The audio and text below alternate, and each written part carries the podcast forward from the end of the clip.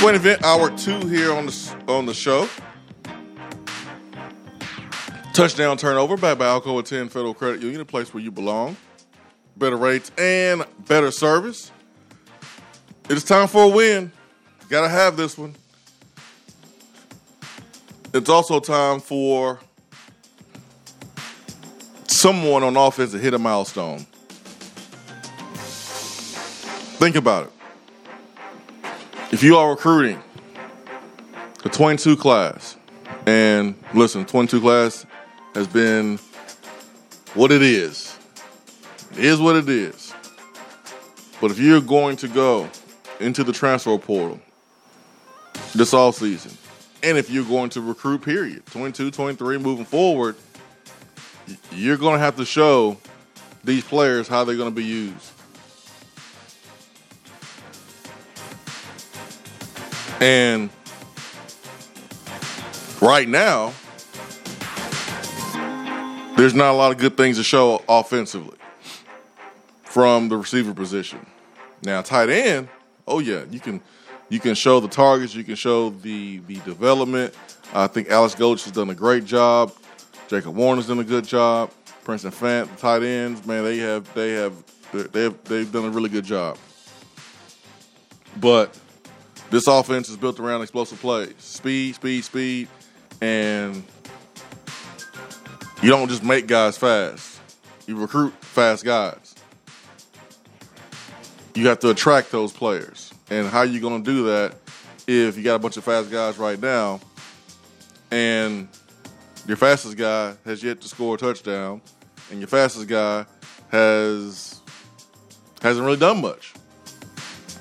So this is the game where you got to hit some milestones if you are uh, in that receiver room and in the running back room. Because remember, Mizzou is terrible at stopping the run. Touchdown turnover, Ben. We get either a 100 yard rusher or we get a 100 yard receiver on Saturday. Touchdown or turnover. Touchdown. I think Tiyon Evans rushes for 100 yards. I think Tiyon Evans has a nice day on the ground. It, it wouldn't surprise me. Assuming that the offensive line can hold up, as as you all know, I have my concerns mm-hmm. about the offensive line based off of our conversation yesterday. I just have not seen this offensive line be successful without Cooper Mays. So until they prove me otherwise, I'm not going to expect for them to be successful. Uh, so I, I, do think Tiyon can can overcome a, a Cooper Mays-less offensive line to get to 100. But if the offensive line takes a step forward without Cooper, and and they're they're opening up some holes. I could see Tiyon going for 150, 160, Ooh. and having like SEC Player of the Week type numbers, like 150 in a in a, in a pair of tutties. I, I could see that happening. So I, I say touchdown. I, I think uh, I think Tiyon goes over hundred. I just I'm not willing to put my neck on the line for a receiver to, to go for hundred yards at, at, this point. I mean, it, it wouldn't completely surprise me. Maybe it would you, but just with the with the way Tennessee takes deep shots, if JaVonta Payton hits another 75 yard touchdown, all he needs is like two more catches to get to 100 and only have three catches on the afternoon and still get to 100. So it wouldn't completely surprise me if if a receiver got to 100, but uh, I'll, I'll I'll go out on a limb and say Tiyon Evans rushes for 100 and based off of Missouri's rush defense, I don't know that it's going out on a limb too much. Yeah, J- JaVonta Payton had 82 against against Florida, so I mean he was probably uh, one one more catch on two catches. Yeah, on two catches. So he had two catches for 82 yards. So he was probably one more catch or two small catches away from you know hitting that milestone of 100 yards. So uh, he did have 46 yards against Tennessee Tech and a touchdown. Um, didn't didn't have a catch or anything against against Pittsburgh, and that's certainly something that you can't allow to continue to to happen if you are Tennessee at this point. I think Callaway and Payton and Tillman have, have emerged as the, the, guys that I think you can count on the wide receiver position right now. So, um, you know, Callaway got to flush the drop. He got to learn from it. He got, he got to go out and and just perform, make the next play. And I thought the the play design was good on the fourth down and five with the with the rub route. I thought Tillman did a great job doing you know doing his job, uh, making Callaway's um, defender have to slow down, have to change his speed, and that created more separation for Callaway. It was perfect play design, perfect execution, except for the catch. So uh, you can cut on the film and say, "Man, we so close, man, we so close," and, be, and it's true, so close. All ten guys are doing their job, just one guy didn't, and that's why you didn't have a successful play. And that's just the way it works, man. This game of football, um, it's ultimate team sport. So, but yeah, I'm going touchdown too, man. I think it's it comes from the running back position. I'm a, I'm a big fan of Tiyon Evans. I think he hits that 100 yard mark um, to to to on Saturday. I know Boston College, their offensive line is totally different. You know how they how they um, run the football is, is totally different how they set the run up, their their their alignment, their formations, all those things are different. Personnel groupings, something that K Mays uh, touched on during Tennessee Prime. The personnel groupings are different, but I still feel like Tiyon Evans, uh, just put him in some one-on-one situations, he's gonna make guys miss, and he has the speed to break away. Run guys over. Because if the Boston College running back can break away, Tiyon Evans can break away. You know, just give him some space. So I, I think that um, he will hit 100 yards on, on Saturday. Uh, the good folks do indeed want to know your horrid wide receiver stat. Let's hear it, Swain. Got my coffee. I'm ready, said Orange Arc. Five cent vol. Let's hear it, Swain. Neil and Mafia. Tell it, he said in all caps. Uh, then we had another one. Yes, we want to know from SC Vol. Volunteer Jack, we want to know. Mike in North Georgia, rip the band aid off. Let's hear the depression on the passing game. Air Force Vol, let's hear wide receiver stats, sir. Here's the best one. I want to know the passing stats. I'm a real Tennessee fan. I love the punishment. That's what Brandon Luckett said. Last year, Tennessee played an all SEC schedule. So you played South Carolina first, Missouri second, Georgia third, and uh, who was the fourth game? Who was the fourth game play? Was that was that was that Bama last year? Mm-mm. What Bama was? It? Well, it might have been because we did start the season later.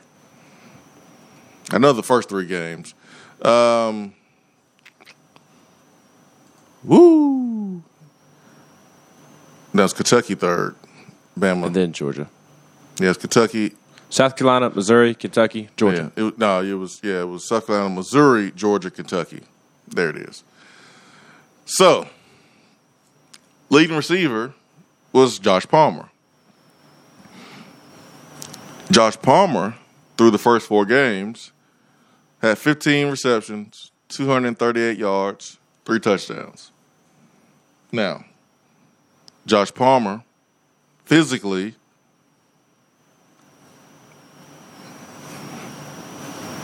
he's 6'2. He, he's fast enough, strong, but he was the leading receiver last last year. But through four games, 15 receptions, 238, three touchdowns. Jeremy Pruitt was the coach. Jerry Guarantano was the quarterback. All SEC schedule, first four games. Leading receiver right now through four games is uh, Velus Jones. As far as yardage, nine receptions, 160, one touchdown. What was Josh Palmer's? 15 receptions, 238, three touchdowns. I'm sorry, man. Sorry. I'm sorry. I'm sorry, man. I'm just like I thought. I, like I, I, the thought came to my mind yesterday, and I was like, man, let me look at this up. And then when I looked it up, I was like, well, you know, since doing this research and just and, and not share it with you, so I sent it to you, Ben, and you were like, day for yesterday. Thank, thanks a lot. Thanks a lot, man. Thanks a lot. Aren't you a baller? of positivity. I'm just I'm sorry. I did man. say that. I'm sorry. I'm just, I'm just, Aren't you a ball of positivity? Sorry, I'm just sending you like the research I just did. Sorry. So, guys got to get on the board, man. Guys got to got to get it going. Got to get it going in that receiver room. Got to get it going, but whatever. Whatever. Randy says, "How many yards did the Kentucky DBs have?" Well, the line, the Kentucky linebacker he had a field day. One uh, current Tennessee Titan, Christian Fulton, pick six on the sideline. Remember, is the the one before JT Shrout came in? He went to Kentucky. I thought he went to uh, V Tech. No, that's Caleb Farley. That's right, that's The- right, that's the, right. the other one, Christian Fulton, transferred from LSU to Kentucky. Okay, okay, okay, okay. Caleb Farley is the one that went to Virginia. That's right. That's right. Virginia. I think went to Virginia Tech. Oh yeah, yeah, you're right. You're right. yeah, you're right. Virginia Tech. Trash talker. Oh man.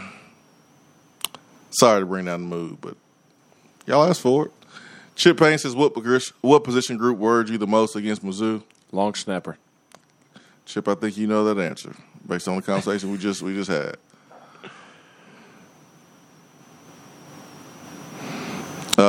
Middle Tennessee Rick says the only positive I see um, out of that statement about the receivers is that this is is a first year system versus Pruitt's third year, I believe. I mean, if you want to look at it that way, I look at I look at it as as bad as JG Pruitt and Cheney was together. And Pruitt was calling plays, micromanaging. JG was as bad as bad can be at the quarterback position his last year. It still was better in the first four games. That's how I see it. Yeah, that's what that's how I see it. So we're not throwing interceptions like the first four games last year. That's that's the thing that's different. But as far as like receiver production and your leading receiver, Josh Palmer in the first four games is better than our leading receiver right now. That's the that's the only thing that that you should hear. That last year's leading receiver after four games better than better numbers than the leading receiver this year after four games. So But it, this is opportunity, though. This is a great opportunity. Just watching Mizzou's DBs, I would be I would be salivating if I'm a guy that can run. You know, I'm a four four guy. I would be salivating because I didn't I didn't feel like these guys could could move all that well. Um, so there's there's there's opportunities like they have like they have been, um, but Florida DBs were were faster, could run with you more on verticals. These guys are not as fast as the Florida Florida DBs. So there will be there will be opportunities. Let me ask you this: As a receiver, does anything change going into a game where the safeties are better than the corners? Because I don't think Missouri has anything to brag about when it comes to, to corners. I'm I'm with you there, but I I, I do like their their safety tandem. Uh, Shawn Robinson, former quarterback, started at quarterback against Tennessee last year. Now he's a starting safety for, for Missouri, and he's making plays. He's he's playing really well. And then they have Jaylon Carlies. I don't know how to say his last name correctly. Forgive me, but uh, if if you watched the Kentucky Missouri game, he was the big old safety number one that clocked somebody and, and forced a fumble. And Let me guess, he got targeted. he was called for targeting, but they overturned it after review. So he he he is another guy that is capable of of making plays, and um, I like I like Missouri's safety tandem. Not high on their corners. Does that change anything for you as a receiver or as an offense, a passing game going into the game? It depends on the route you run. I mean, you can like you can crush a secondary if you just stick to the routes around the numbers and the routes that don't. Uh, I'll give you an example. So, like, we played Florida my, my last year, like, I had a big game where I tried to dive from the five yard line and it was down to one. Um, they called a touchdown initially. At the replay, they, I was down. I think- I think Arian scored the next play, whatever. But I was going up against Ryan Johnson, Ryan Smith. Ryan Smith, who was a transfer corner from Utah. So he had came over from Utah to follow Urban Meyer. And Ryan Smith and I trained together in Florida for the NFL Combine. But like on that on that play, he was guarding me. So it was the twins. I was in the slot. Meachem was on the outside. Uh, Ainge checked. He checked because there's a lot of guys in the box, so he checked two double slants. And because I was shortest throw, and I beat my guy, like Ainge hit me, and it was off to the races. And um, I was able to make a play against Ryan Smith. There was other opportunities during the game where I was able to beat the guy in front of me, corner. But the moment that we tried to throw it in the middle of the football field, the first play of the game was interception. We tried to run. Um, it was trips and me, Meach, and Brett, and I had a slant, and I think Meach, I think Brett had the wheel route, and we tried to hit the wheel route in the first play. And Reggie Nelson,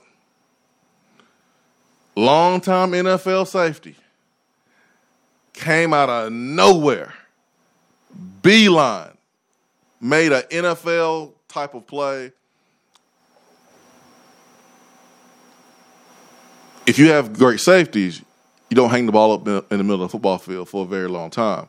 But if you have advantage at corner, then you can run the, the, the slants, you can run the comebacks, you can run the curls. Before you get to that third level, You you can do that all day long. It's at the numbers, it's intermediate. The safeties they can't do anything about that. So it just really depends on how Heupel and company wants to attack. If like if Missouri safeties are a problem where they they can track deep balls, you know, they like Deon Grant back there, then you wanna you wanna keep it on the sideline. But these corners are not Dwayne Goodrich. They ain't Terry Fair. You can beat these corners on the outside. Like I, I was watching Mizzou BC and little freshman undersized BC receivers giving veteran Mizzou DBs the business. Running outs, running little, you know, little post corners. Post corners, you kind of throw that thing away from the safety if you throw it right. So it just really it just really depends, man, on our play selection, our route tree. Um, but if we if we just think we're gonna run just quick screens, little raise up throws to the receiver, and all we run is just go routes and then post routes, seam routes, then I mean it really makes it easy on the safety. You don't have to. He can play those Well, if he's good. I would be curious to to hear Tim Banks's thoughts or Willie Martinez's thoughts that if if one was going to be better than the other in the secondary, like if if you had to pick between safety being your being weaker than the other or corner being weaker than the other, I would rather corner be weaker than a, than a safety because it feels like a safety can help eliminate mistakes. To where a corner's on an island, and if, if there's poor safeties behind them, then they're truly on an island because they don't have an eraser behind them. That that's just a, a natural thought that comes to, to my mind. I, I would be curious to hear a defensive coaches or uh, a, a Fred White, a Deon Grant, somebody like that, their take on on that thought. So maybe that works to, to Missouri's advantage. They, they may not be strong at, at corner, but they have two really solid safeties behind them that, that can erase some some mistakes by the corner. That's a that's a good one. Let me see if I can reach out to a a DB during the break and I think you know one or two or get a, three get, get an answer for you. Uh, it is early, so we'll see. We'll see. but man, these are grown folks. They should be up by eight eight thirty. Swain event fueled by Dead End Barbecue.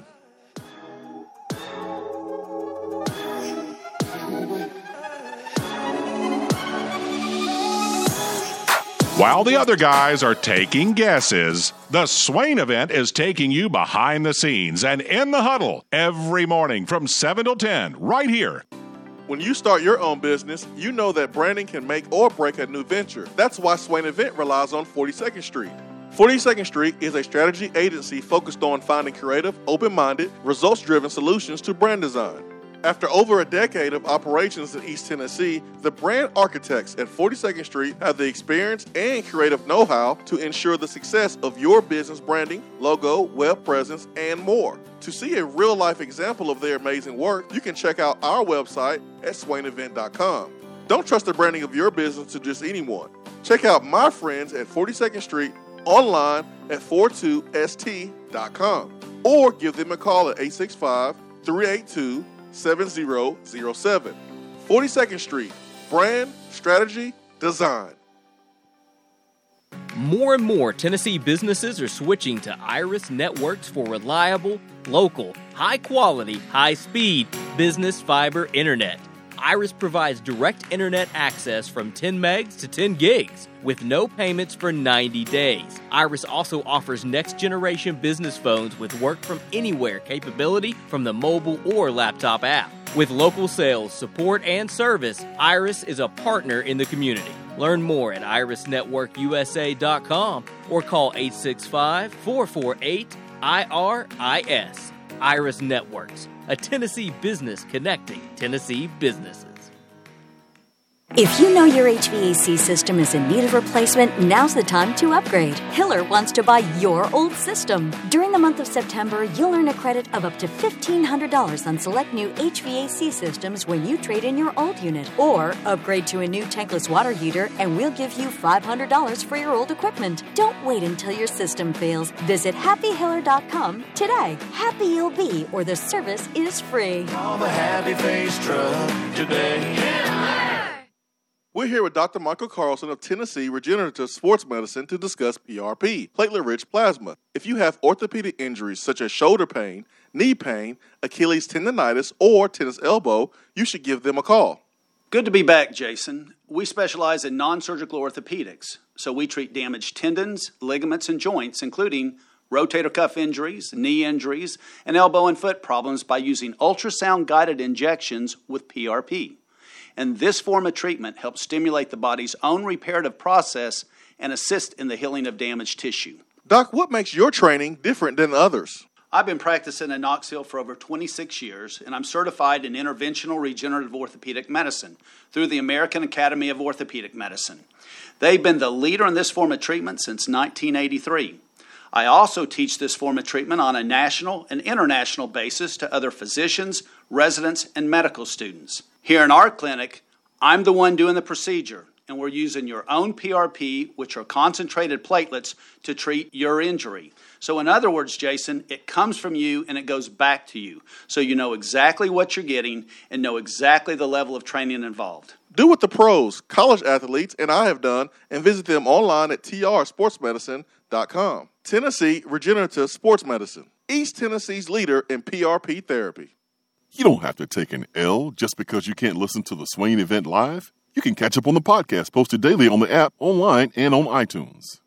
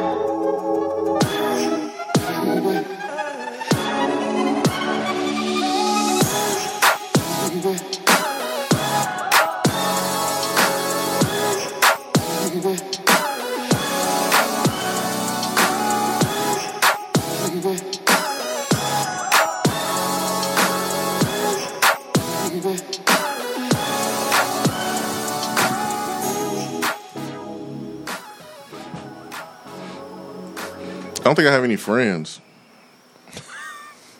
It's because you're a bad friend. That's I why. guess- I guess- you, I you guess bring right. this on yourself. I guess, I guess, I guess so. Maybe my friends are lazy bums that don't check text messages at eight thirty in the morning. Well, one is seven thirty because he's on a different time zone. So I asked two defenders which problem they would rather have the most, either weak corner or weak safety. I tend to go corner, but I think at safety, uh, they can help in the run game. They can erase some issues, and problems, um, and then you can always try to hide a corner with playing some zone, playing some cover three, playing some cover two. You can you can always help help a struggling corner, but I don't know how you help a struggling safety. So I'm gonna say I would rather have a you know struggling corner then a struggling safety.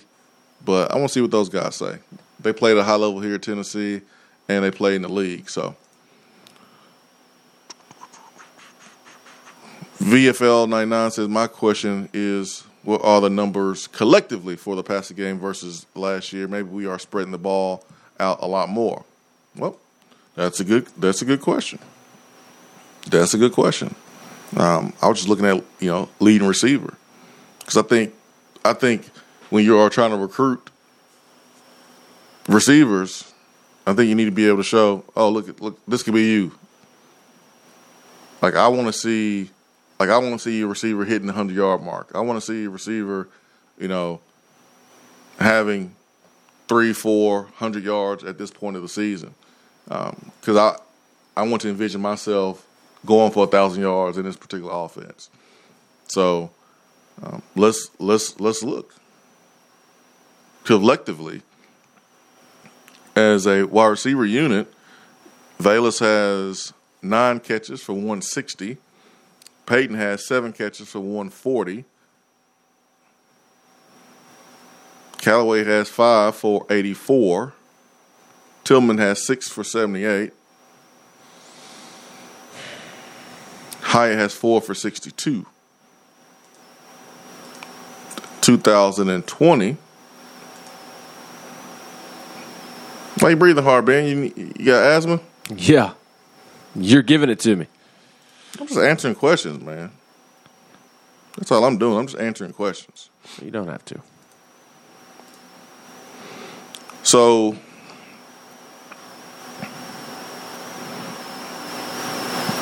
and it's hard to tell on on like on air because I have to go and look at like all these guys, all our receivers after four games. So obviously this year's after four games. Last year's stats are for the for the season, um, but I'd probably say the ball is spread around more with this with this group.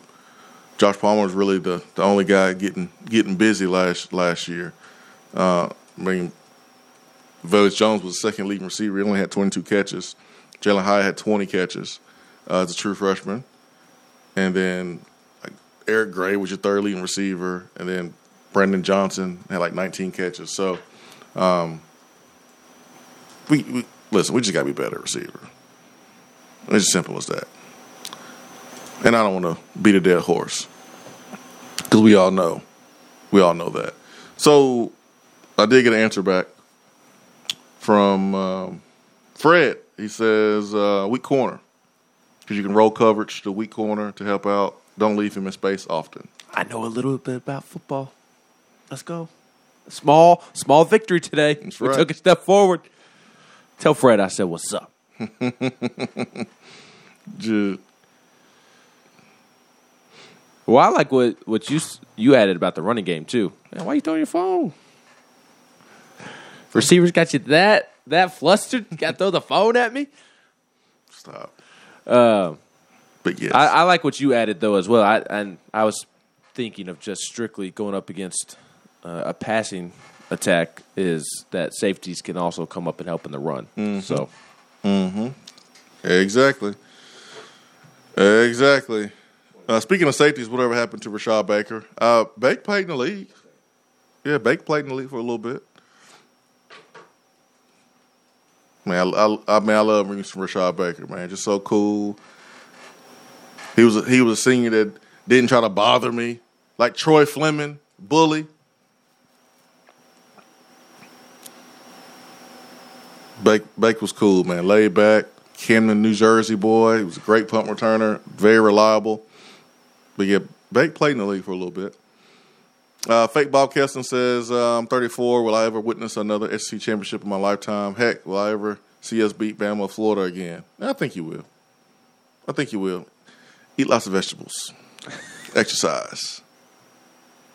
Take your vitamins. let's get let's get to the phones. We got Jay. Jay, good morning. Brother Swain, good morning. What's up, Jay? Man, I'm living life, bro. I'm living life. Hey, man, that's better than the alternative. Ain't ain't that the truth, brother? that is the truth. Every day above ground is better than the one below. For sure. Uh, Swain, I can't help but feel like I, I don't know how you feel about our two losses, but I can't help but feel like, especially against Pittsburgh, we are we are better than Pittsburgh. I, I stand firm on that. But I'm not saying we're better than Florida, okay? But it just feels like our two losses, they didn't do it to us, we did it to ourselves. I didn't leave that Florida game feeling like, man, Florida just beat us down. I felt like, man, we killed ourselves with stupid penalties. I felt like, man, Josh Heupel called a great game, and we can't make wide open catches or we can't hit wide open receivers yet again. I felt like, got, you know, we really ran the ball a lot better than I thought we were going to run. We stopped their run outside of their their quarterback running on us, but um, I just feel like that game should have been a lot closer, and and we just it wasn't anything that they did necessarily. I mean, I'm not saying they didn't make plays, but you get what I'm saying. Yeah, I mean the Pittsburgh game, I felt like we beat ourselves and we should have won that game. The Florida game, I felt like you know th- th- th- there was a chance right there, um, fourth down and five with the the receiver drop that would have cut. That was backbreaking. Yeah, that would have cut it to either 21-24 or twenty four to seventeen, and who knows what have what would have happened after that. But we would have been in a better position to win. I don't know if we would have won, but I didn't feel like we Yeah. was like just dominated and you know, it was just it was you know it was a beat at birth situation. Obviously, the depth was a concern going into the game, and it would it could have played a big part there in the fourth quarter, and they might have pulled away. I don't know, but like I, I get what you're saying. I do feel differently about the Pittsburgh game. I truly think Mm-hmm. that we like we really beat ourselves, like Yeah. to the point where we we should have won that game. Don't know if I feel that way exactly with the Florida game. Well, I, I don't know if we would have won Florida. I'm not saying that, but I don't think we should have got blown out 38 to 14. For sure. hmm And you know, I look, kickers miss kicks, but you know, it was just like I mean, our kicker missed that kick. That's nothing Florida did. I mean, that was right down you know right down the center, and of course we had I think two penalties. You know, we could have got even closer, but you know, penal. It's like we're doing the penalties to ourselves, and you know, I don't know if it's Holiday or Calloway. I, I get the Jimmys mixed up, but you you got to make that catch, man. Oh, I mean, you just it's you have, yeah, you got to make that catch. And I am a little concerned, Swain, because I don't know if y'all can confirm this, but I have heard that Heupel's teams at UCF were some of the most heavily penalized in the nation while he was there. And if that's true, this seems like to be a trend. Even though he acts surprised in the press conferences, like I don't, I, well, I don't know. I mean, this is crazy. I don't know where this is coming from. I mean, it's. I've heard that his teams were pretty much bottom five or bottom ten in the nation It- it's in been bad. penalties or false false starts. So they were they were bad. Yeah, that, that's that's true. I, I don't know the exact stats off the top of my head. We've looked them up before, but it, it's bad, and at this point, it is a trend. Well, is that a sign of being? Is that to me that falls on coaching? That falls. That's a direct reflection of of your coaches and your head coach, and that's just a sign of lack of discipline. Is that fair to say? Fair. I think it's I think it's fair. It's just it's so confusing to me too because I agree that that's that's not a great sign for a coach. If if anything, to me, it's it's the sign of a bad coach, and I don't think Josh Heupel is a bad coach. So it's confusing to me. I don't and, either. And when he's asked about it, Jay, he says the the right things too. Talks about refs being at practice every day and they meet up with the refs after practice and, and go over what penalties were called and uh, that they're they're stressing over and over to the guys that, that you can't commit these these silly penalties. And he talked about it last night on Vol calls that the the in play penalties are, are bound to happen in football. Holding, Yeah. you know, things like that. It's part of football. Those, those type of penalties are bound to happen, but it's the pre snap penalties and post play penalties that frustrate coaches the most. The the false starts, the delay of games, the running into the punter. or uh, the the returner rather, and he he didn't like that call. I could tell he didn't like that call because the the returner is supposed to signal above his head, and Heupel said that I'm not sure he got his signal above his shoulder. So uh, he he did say that that Holiday needs to have better awareness, but he he also kind of stuck up for him as well. And then like the late hits, the the face masks, like those those can happen. And and Heupel is frustrated about it, and, and he's he's preaching to the team about it. He's saying the right things to the media. So it, it baffles me that it continues to be an issue. Let me let me let me ask something here, guys. Um, Think about the last two coaches that we have had Do I have to? that that have been put in situations where they've had to answer questions about the play on the field in press conferences, and the things that they have said be like basically shredded apart and torn apart. And if you're Josh Heupel coming in and you talk to some of the people in the media department about how to handle this media, man, you are letting them know, like, all right, man, you can, you know, answer the questions, but be careful. And I think that's why Heupel, when he's when he's talking, he doesn't really say much. Now, Vol Calls was good, but like, even if it's blatant as day, and it's clear as day that penalties have been the issue at, at, at Central Florida, and it's been the issue, you know, at this point here at Tennessee. He's not going to be like, yeah, man, I'm I'm not doing a good job as a coach at that because now we are going to just feed on that. Like it's like blood in the water for sharks, uh, media and the fans. And so he's not like he's not giving people that opportunity. And I understand that um, because it's going to be a tough year.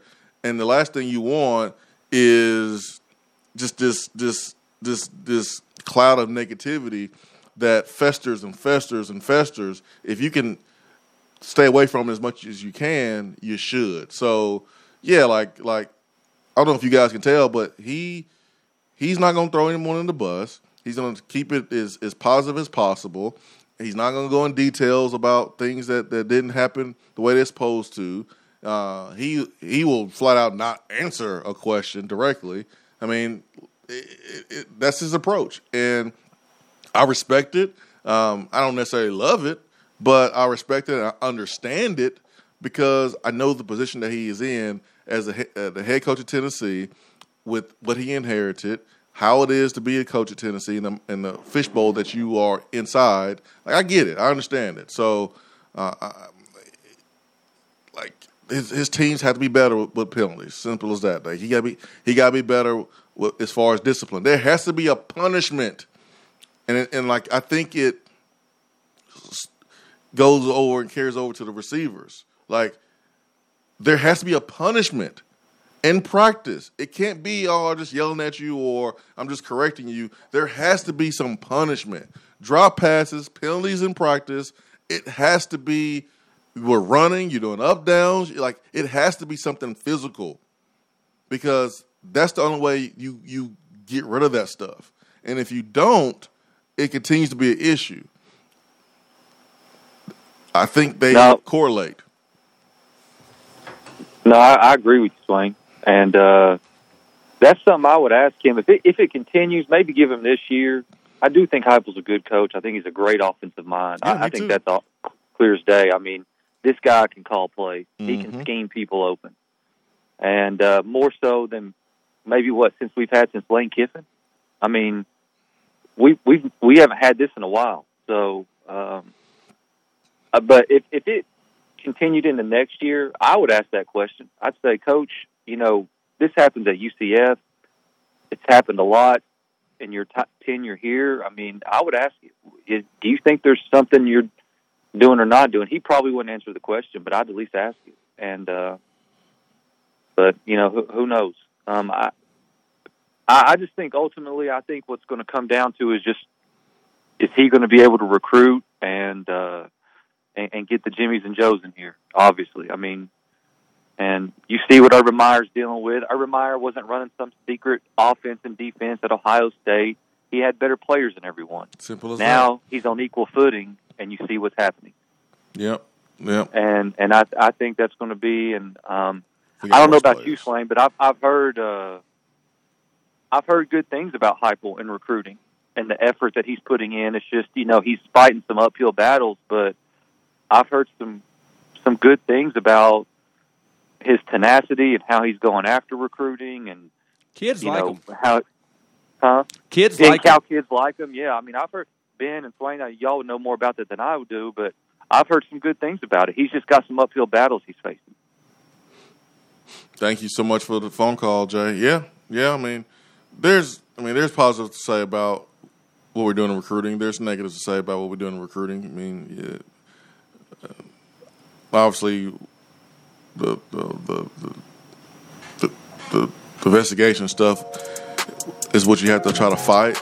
But every every step hasn't been great that we've taken either. So uh, when you have things up against you, when the cards are up against you, when you don't have spades in your hand, it just puts more pressure on you to win with the few spades you have.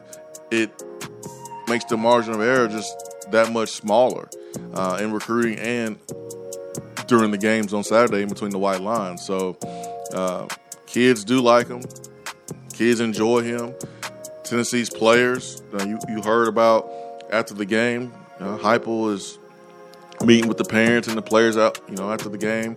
Uh, the players usually get about 30 minutes or so after the game to see their families before they head off uh, and get on the plane to come back to Knoxville. So, you know, Heupel was out there, and you know that that means a lot to you know the players and, and the parents, and that's that's going to that's going to resonate with a recruit or two, or maybe even more.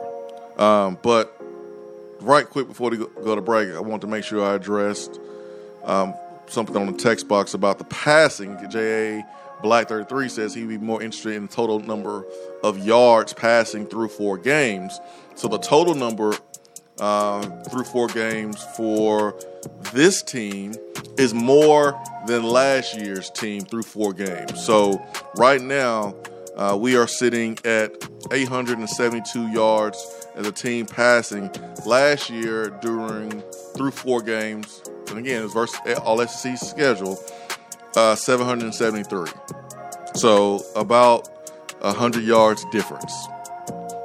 100 yard difference. 865 255 03. Be right back.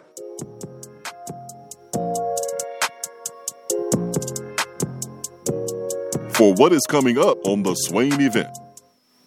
Hey there, Swain event listeners. I'm excited to share my new Keller Williams Realty app so you can tour homes without leaving yours. Not only can you search for homes in specific areas and neighborhoods, you can also have access to real time market snapshots on stats like average home price and days on market, plus commute times from your office, school zones, and much more. Download my app today and get the most accurate information on buying, selling, and investing in real estate in your area. Just search for the Keller Williams Realty app and click on More in the lower right hand corner. Type in Jennifer Morris in the Your Agent search bar, then save, and you're set. And as always, feel free to reach out at 865 257 7897 or email me at jennifermorris865 at gmail.com. If you're coming to Knoxville and need a place to stay, do yourself a favor and book a room at Hampton Inn Paper Mill, also known as the Hampton on the Hill. This award winning property is literally in the top 5% of all Hampton Inn properties. The GM, Stephen Lawrence, is a good old local boy who grew up in the business around Knoxville. He and his staff are always available, always willing to help, and will go above and beyond for their guests. The newest Hampton Inn in Knoxville has clean, affordable rooms, flat screens, fridges, and microwaves in every room. Plus, breakfast is included in every rate. Not to mention, there's also a pool and fitness center on site. If it wasn't so close to amazing restaurants, bars, and shopping, you would never want to leave. At only six miles from campus, you're still right in where the big orange action is. Go to hamptoninn.com, search Knoxville, and book your room at the Hampton Inn Paper Mill or call 865 693 5400. Out of town law firms have been swarming into East Tennessee lately. Firms from Memphis, Chattanooga, and Birmingham have stormed into the area. Wouldn't you rather do business with a local law firm? You know, a true neighbor. Marcos Garza and the pros at the Garza Law Firm are just that. They are our neighbors and friends that support local causes year round. The Garza Law Firm works to serve you professionally on criminal matters, injuries and accident matters, and Social Security and disability filings. The Garza Law Firm is here for you at garzalaw.com. The Garza Law Firm. Let us help. There are articles and news stories that you read about the things that people do. And when you're reading those and you start to shake your head, you start to scratch your head a little bit. You get confused. You don't understand why. You start to ask questions. But really, there's only one question that matters. What is that question, you may ask? For what?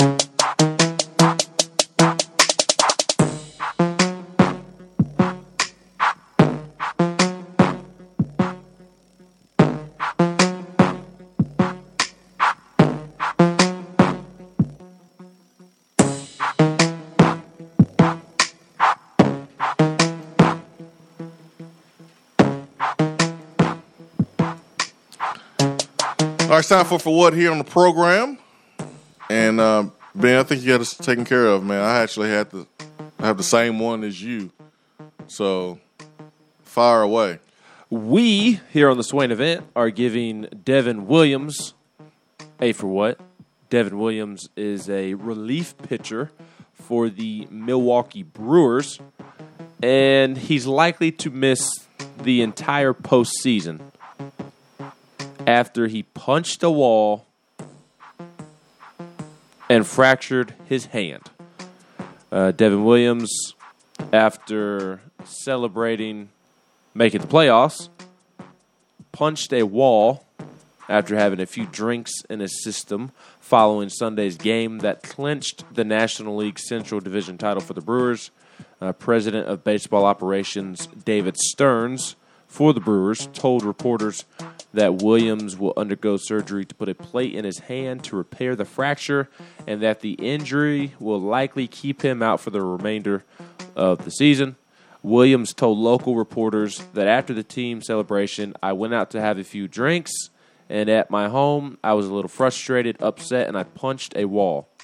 That's how it happened. Uh, Williams is a very good relief pitcher, one of the best in baseball.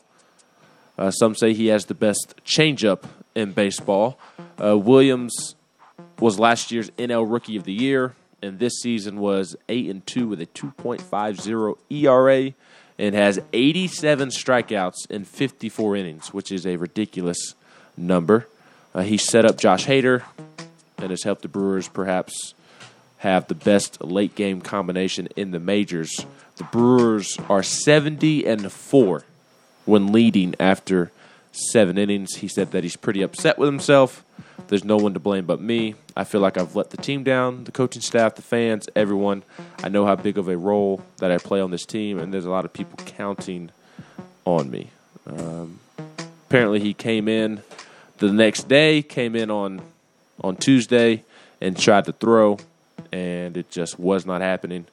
Told the medical staff, got him X-rayed during the game, got the results during the game, consulted with the doctors, and the Brewers said that surgery is going to be required. So, what are you punching a wall for, my guy? I know, I know you were intoxicated, but come on, come on, you can't be punching a wall.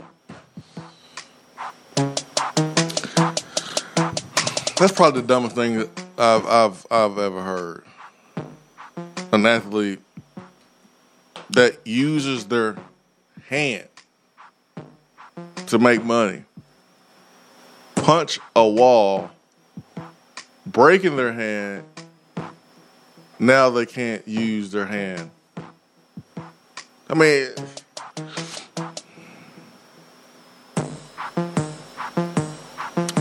has the wall ever lost? No.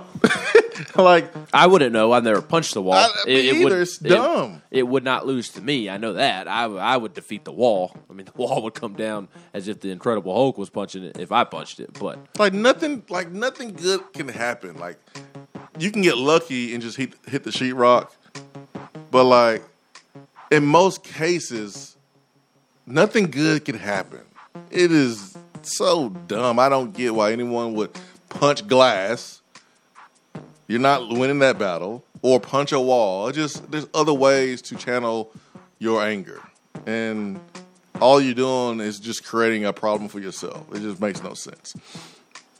I'd be so mad if this happened to to, to a Yankee. If it, if it happened to Aroldis Chapman, I'd be so mad. I'd be so mad. Yeah. Although we had an unfortunate injury last night, fastball right off the forearm. Got X-rays. Haven't heard yet, but one of our one of our starters. Hopefully that comes back okay. Hope so. Uh, no, you don't, because you're a bad friend. Nah, I hope so. Man. I want the Yankees to win, man. As long as it ain't against the White Sox, I want you to be happy. Um, Tadal Jarrett says, I'm comparing a first year system to a third year system, apples to oranges. What was the passing game in Pruitt's first four games in his first year? Now listen, if you want to do that, that's fine. If you want to if you want to make yourself feel better for the first four games receiving wise, you could do that. But the reason why I'm comparing the f- first four games is because all of the pressure this whole off season, we knew the staff knew where they were going to have to make plays. It was going to be a wide receiver. You brought in multiple guys at the quarterback position. You brought in multiple guys at the wide receiver position because you knew receiver had to be a big spot for you. And as bad as Jarrett Guarantano was, and as bad as the offense was last year, through four games, their lead receiver has produced more than this year's leading receiver. So if you want to make yourself feel good and be like, "Hey man, first year, first year, first year system versus third year system," you can do that if you want to, because comparisons always are not perfect. But like it just it just put things even in more more perspective. Not like you didn't know that receivers have not played well, but it just it just makes you think like, wow, man, we thought last year was like terrible, terrible throwing the football, but their leading receiver has more yards and catches and touchdowns than this year's leading receiver, and it's surprising. It is very, very surprising. So um, if you want to make yourself feel better, you can. It's still it's, you're still a problem, and this week is a chance to fix a lot of wrongs for this group. This is a great chance for this group because Mizzou has to throw the football to be successful. So this game won't be over in three hours. this game is going to be a long game. Tennessee wants to put up a lot of plays. Mizzou wants to throw the football. So that clock may not be grinding and going out like it like it was maybe in other games where both teams are running the football um, effectively and a lot. But th- there's there's a chance that man this this game could hit the hit the over in a big way. Um, there's going to be some offensive fireworks. I feel like in this football game, I really do. Um, Eli Drinkwitz yesterday on the teleconference, Ben, he um, he kind of gave us a little tea. Mm-hmm.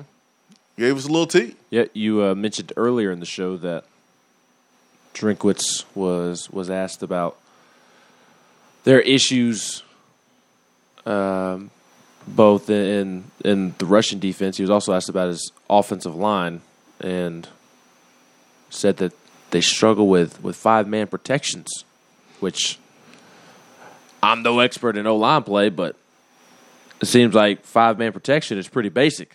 That that should be the thing that you master first and foremost. Well, I mean, he was like, you know, they they got to clean up. They've had free rushers versus five man protection. Now,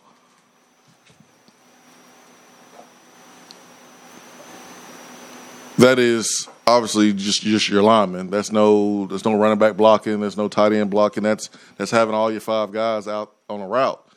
And so if if they're having struggle struggles protecting in five man protection, um, then for them to have more protection now, they got to keep a running back in, they got to keep a receiver in or a tight end in, and that's just less weapons that Tennessee's defense have to account for. So you want five guys out if you're the offense because now you can put different stresses on the defense. So you have a you know deep a deep threat. You have someone covering the flats on both sides. You have someone in the middle. You can really force the defense to have to play 53 yards wide and 100 yards deep. But when you have to bring someone in and keep them in the block, you can't threaten all areas. So now instead of five guys going out, it's just four guys going out, and there may be a DB that will be playing in the flats, and a running back will be running maybe that that that fast flat route to to the flats. Maybe that DB because the running back is blocking, he doesn't have to really worry about that area. So now he can sink. He can continue to sink, continue to sink, continue to sink. And if there's a corner route being ran behind that DB, now he can sink and undercut the corner. So like you don't have the the spacing as much when you don't have a lot of guys going out on a route. So this is this is a good thing for Tennessee's defense if they can continue to expose Missouri's weakness, which is blocking five man protection without having a free free rusher. So uh, that was a nice little um, nugget from Eli Drinkwitz. Not like Tim Banks can't see it on film, but he did make it clear for all of us to be able to see on Saturday. Hour three coming up.